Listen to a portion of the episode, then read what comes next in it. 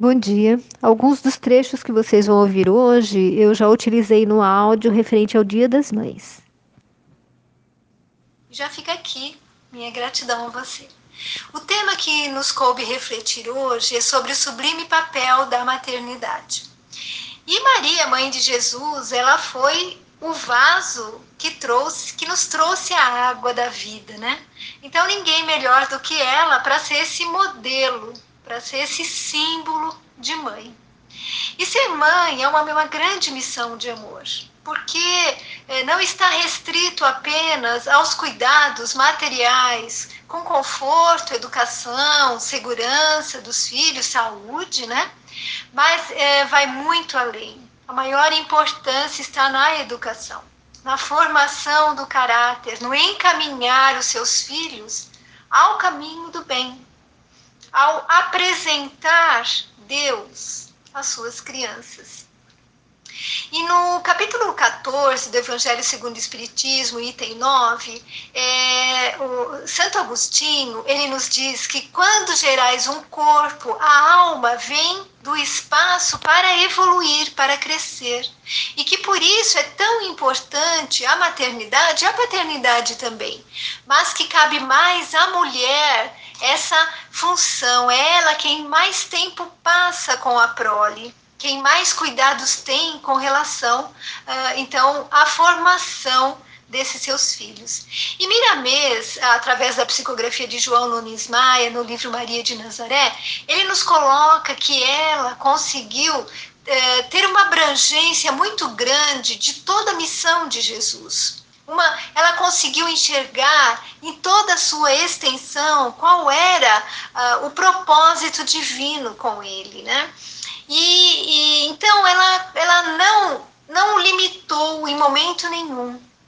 Ela conseguiu desprender-se para que ele e ela pudessem ser livres, seguindo e obedecendo a Deus. Mas ela soube também além dos deveres, das obrigações, né, ela soube viver plenamente todos os prazeres da maternidade.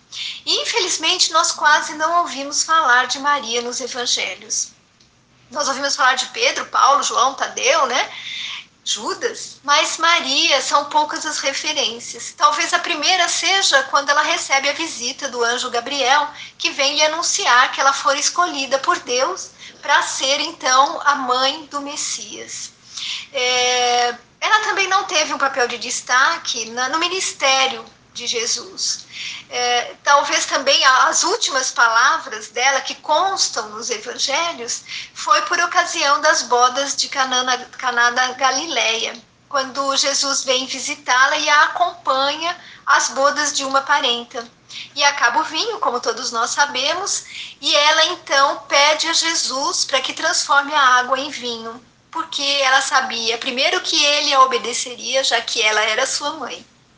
E segundo, ela tinha uma fé muito grande no seu potencial divino. Tanto que ela diz para os, os serviçais: façam tudo o que ele lhes disser.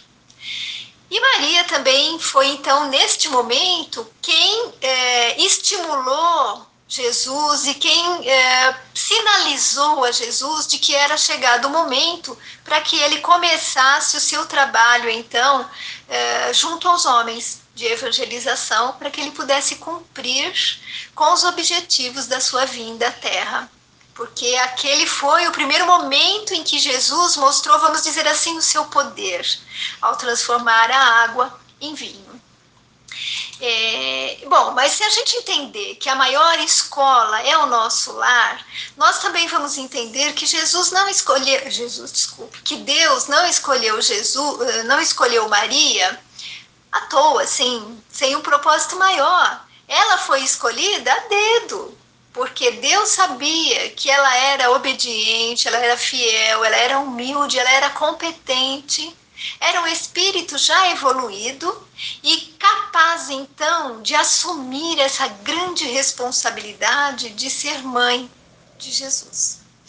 Mas ela poderia ter dito não, porque Deus não viola o nosso livre-arbítrio, mas ela não o fez ela aceitou aquela tarefa, sabendo o quão difícil seria, o quanto sofrimento traria, mas ela aceitou com alegria, com resignação, com obediência, como uma boa filha também. E na questão 821 do Livro dos Espíritos, Kardec pergunta se a missão, se, se, as tarefas que são determinadas às mulheres são de tanta importância quanto as que são determinadas aos homens. E os Espíritos nos respondem que sim, e muito mais, porque são elas quem lhes dão, quem dão à humanidade, quem dá aos homens, né, as primeiras noções de vida. Olha que bonito, né? E Raul Teixeira também ele nos diz, né, numa palestra, que todos nós podemos nascer sem ter o nosso pai presente, mas nunca sem ter a nossa mãe. E que existe um elo, uma interdependência entre a mãe e os seus filhos. E que a mãe ama o filho, seja ele bom ou seja ele ruim. E ela sempre vai lutar por ele ela sempre vai rezar por ele, ela sempre vai investir nele. Bom, e Maria, ela era de uma profunda sensibilidade espiritual. Ela sabia que Jesus era de origem divina, mas estava encarnado num corpo. Então, como tal, estaria sujeito ao mundo, ao mundo carnal.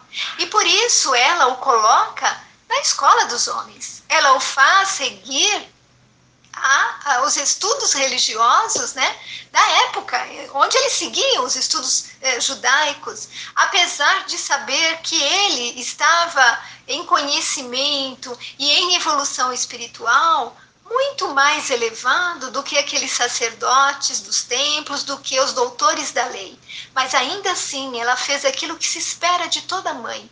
Ela o colocou na escola, na escola dos homens. Ela lhe deu princípio religioso, ela lhe apresentou o Pai e todas as suas leis que regem a nossa vida. E ela cuidou de Jesus, com certeza, como toda mãe amorosa faz, afagando, é, procurando livrá-lo ali né, de todo, toda a violência do mundo, protegê-lo. Mas muitas vezes, ao abraçá-lo, ela deve ter sentido lá no fundo do seu coração medo temor, né? Porque ela sabia da grande responsabilidade que aquela missão estava imbuída e sabia de todo o sofrimento que viria para o seu filho. Mas ela só podia estar ali, rezando, apoiando e encaminhando.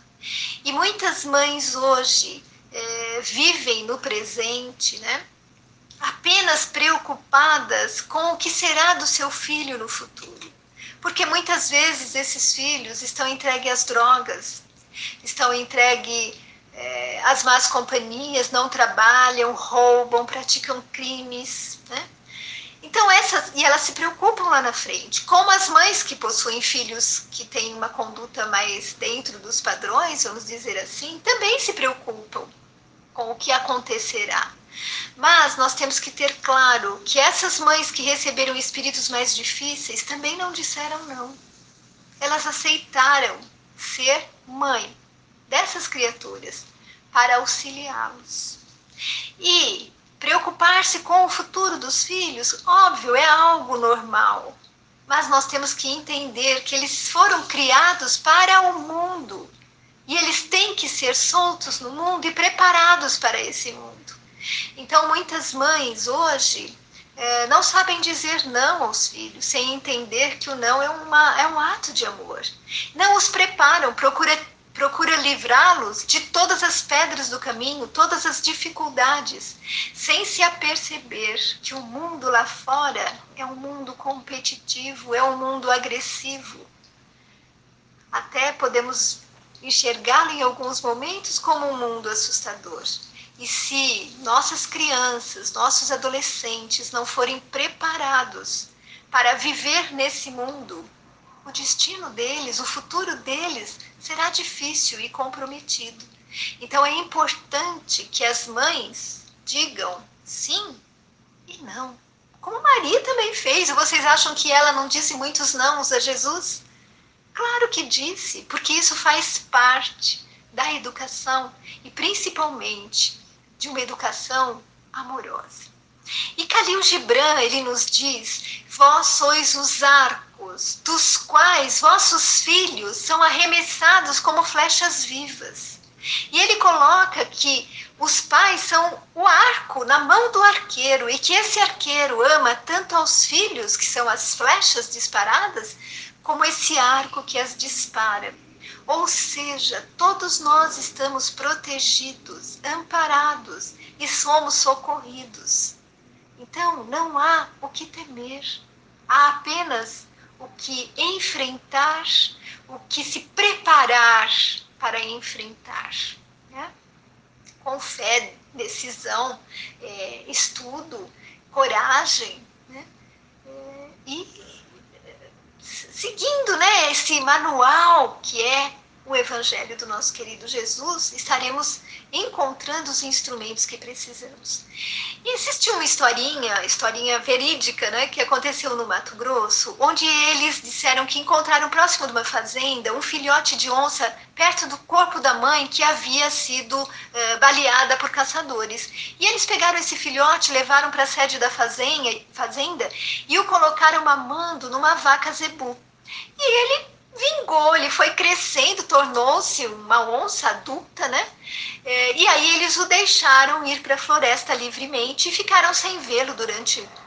Nunca mais o viram, né?